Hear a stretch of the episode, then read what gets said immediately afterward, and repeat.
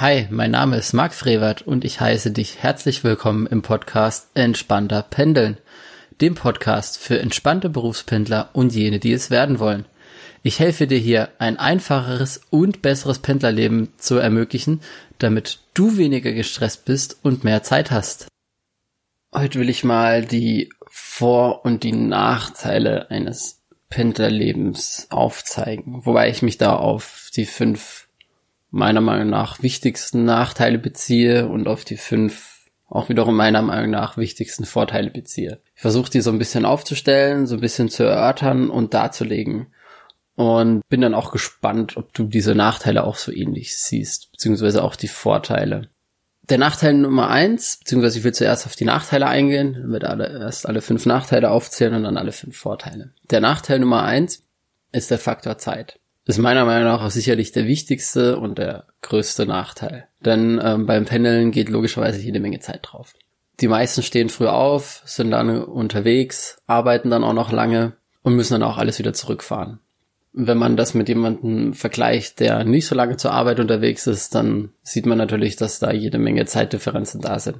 Und das Pendeln an sich oder diese Zeit, die man für das Pendeln aufbringt, die schlauchte natürlich dann auch. Also man ist meistens dann abends auch nicht mehr so fit und auch meist müde.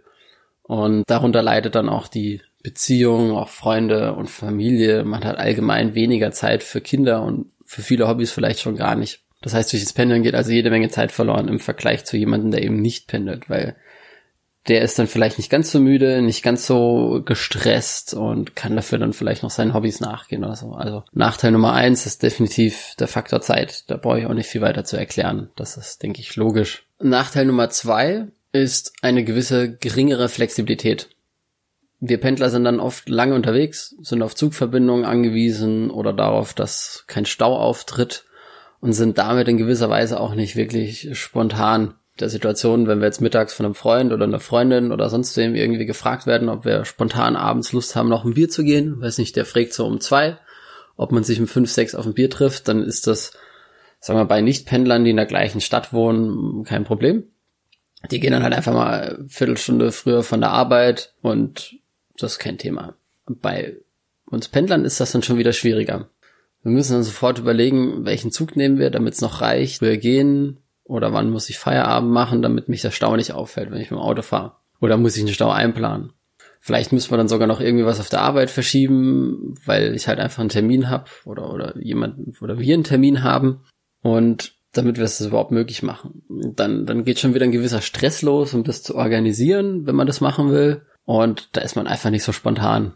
Also wenn, dann muss man sich fast am Tag davor irgendwie einplanen, damit man auf das Ganze reagieren kann und überhaupt weiß, ob man überhaupt kann oder ob das überhaupt funktionieren würde. Weil bei Berufspendlern ist es oft eher so ein bisschen mehr durchgeplant oder mehr durchgetaktet, damit das alles auch möglichst reibungsfrei funktioniert.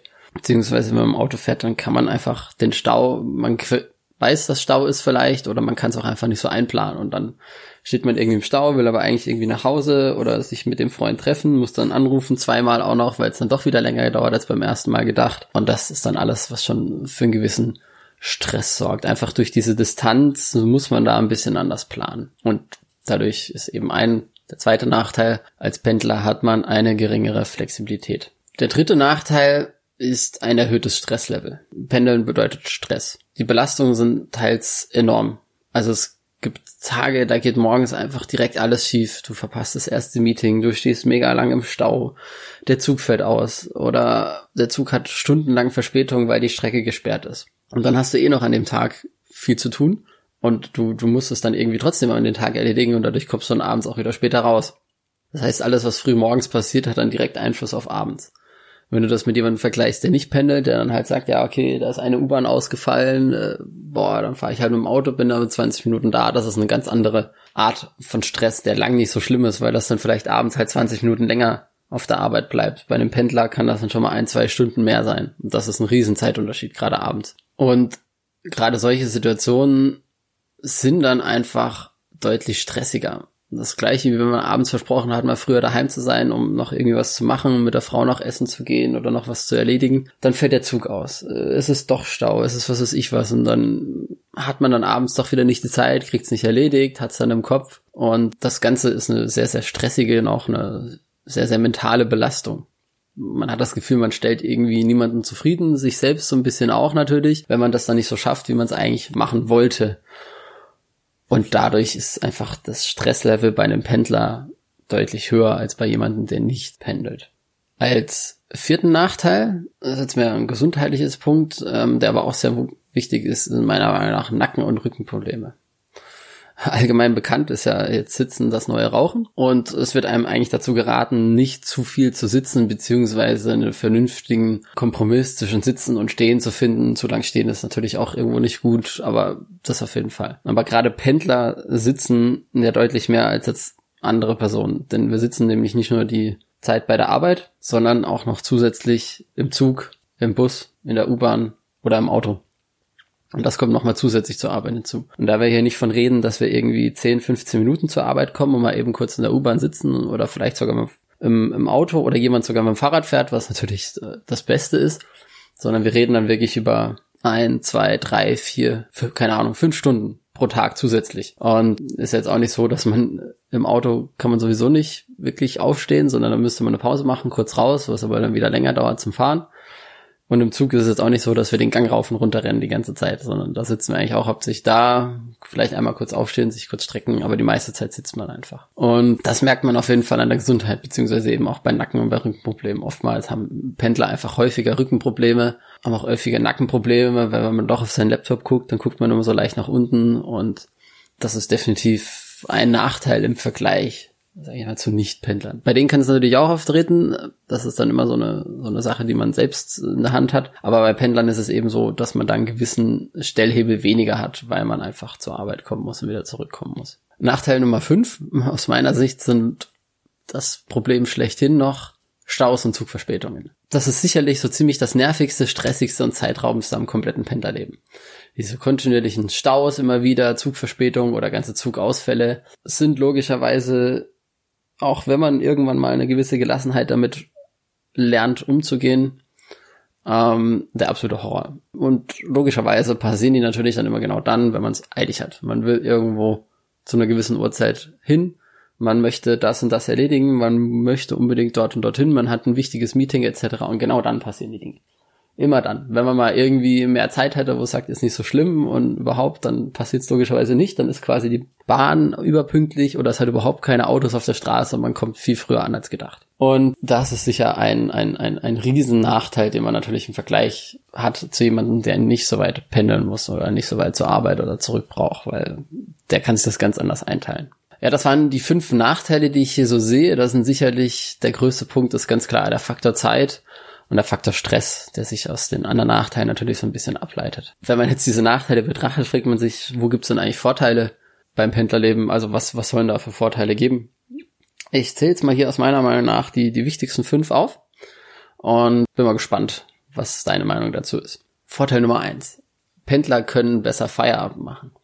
Steile These, aber ich versuche jetzt zu erklären, warum. Versuch mal jemanden oder einen Menschen zu finden, der nicht pendelt und den zu vergleichen mit einem Berufspendler, der weit pendelt und schau dann mal auf deren Feierabend.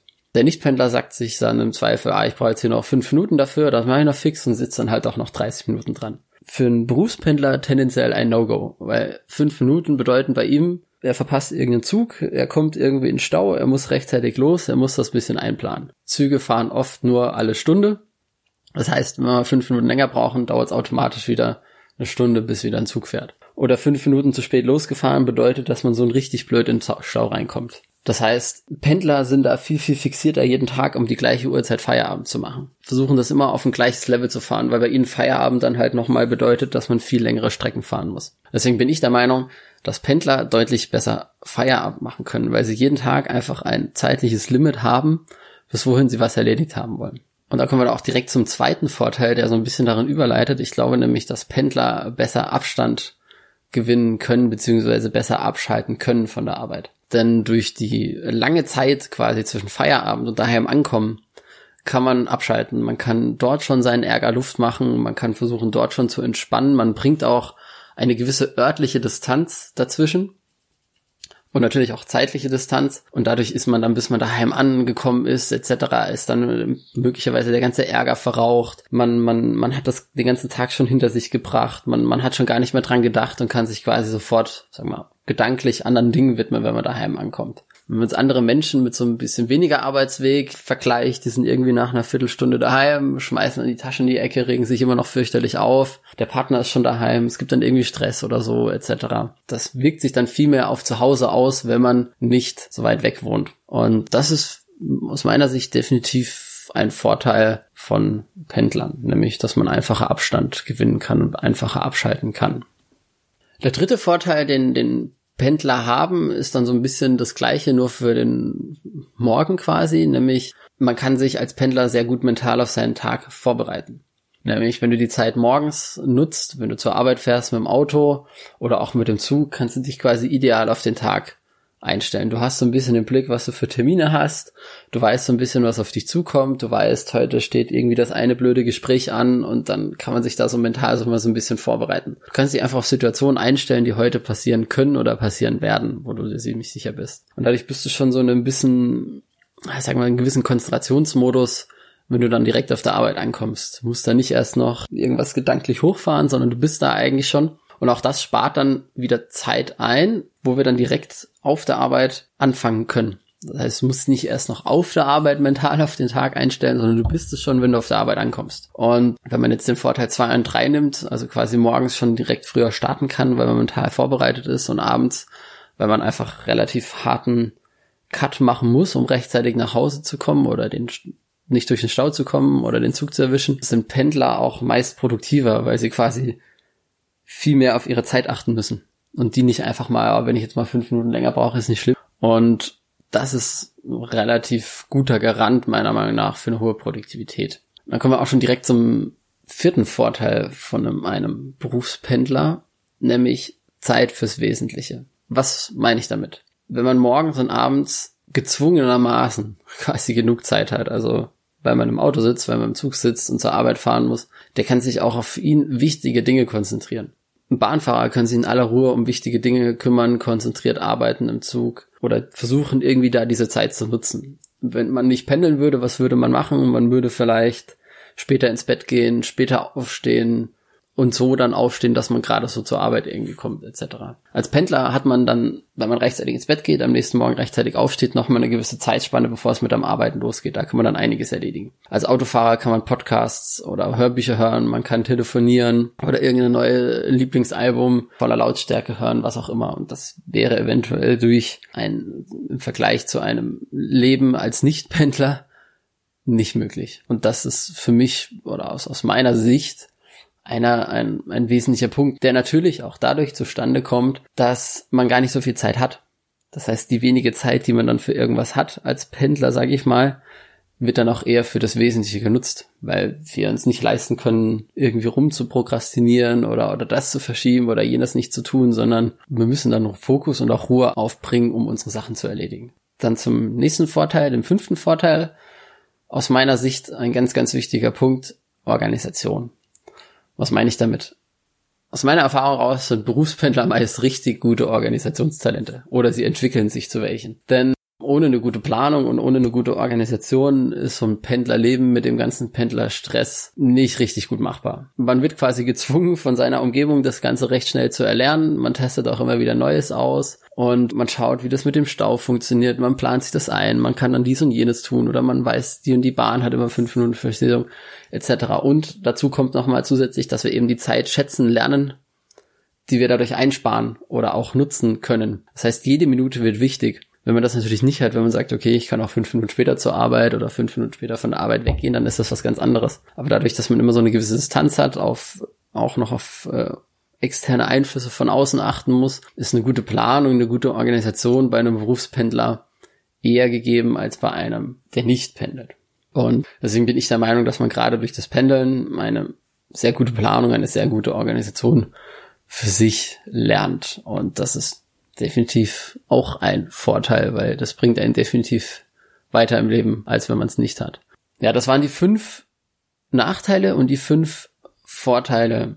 Was kann man jetzt daraus schlussfolgern? Ist jetzt Pendeln gut oder schlecht? Ja, das muss jetzt jeder für sich selber entscheiden. Ähm, klar, wer nicht pendelt, hat meiner Meinung nach ein deutlich einfacheres Leben. Für manche ist es aber schlicht und ergreifend nicht anders möglich, sie müssen pendeln, weil geht nicht anders, weil Familie etc., weil Job weit weg. Es gibt immer Gründe, warum es so ist und dann ist es auch einfach so. Und dann sollte aber da zumindest das Beste aus dieser Zeit gemacht werden. Deswegen gibt es durchaus auch Vorteile, die man da daraus ziehen kann, die dann so ein bisschen natürlich gewissermaßen aufgezwungen sind, aber das ist ja auch was Gutes.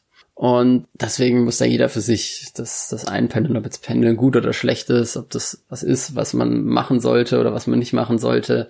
Das ist immer eine Abwägung zu dem Zeitpunkt, ob man es machen sollte oder nicht, ist meistens sowieso keine eigene Entscheidung. Das hängt von vielen weiteren Faktoren ab. Deswegen muss das ganz einfach jeder für sich nachvollziehen. Wie, wie siehst du das? Was sind, schreib mir doch gerne im Anschluss, was sind aus deiner Sicht weitere Vor- oder Nachteile? Oder siehst du Pendeln als nur nachteilig an? Oder sagst du, oh, Pendeln ist so toll, ich habe nur Vorteile dadurch? Die würde ich dann auch sehr gerne kennenlernen. Ist natürlich nicht nur so, aber es gibt viele Vorteile. Ähm, schreib mir einfach unten in die Kommentare oder schreib mir eine E-Mail, was deiner Meinung nach weitere Vor- und Nachteile sind oder wie du das ganze Thema Pendeln siehst. Vielen, vielen Dank fürs Zuhören und ich hoffe, du hast wieder viel gelernt. Und wenn du noch andere Berufspendler kennst, dann teile ihnen gern von diesem Podcast mit, damit auch diese von diesem gesamten Wissen profitieren und so bald auch entspannter pendeln.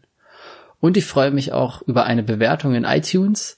Damit erreiche ich und auch dieser Podcast mehr Berufspendler. Wie du eine Bewertung abgibst, findest du auch in den Show Notes. Und dann wünsche ich dir noch eine gute Fahrt und gutes Ankommen.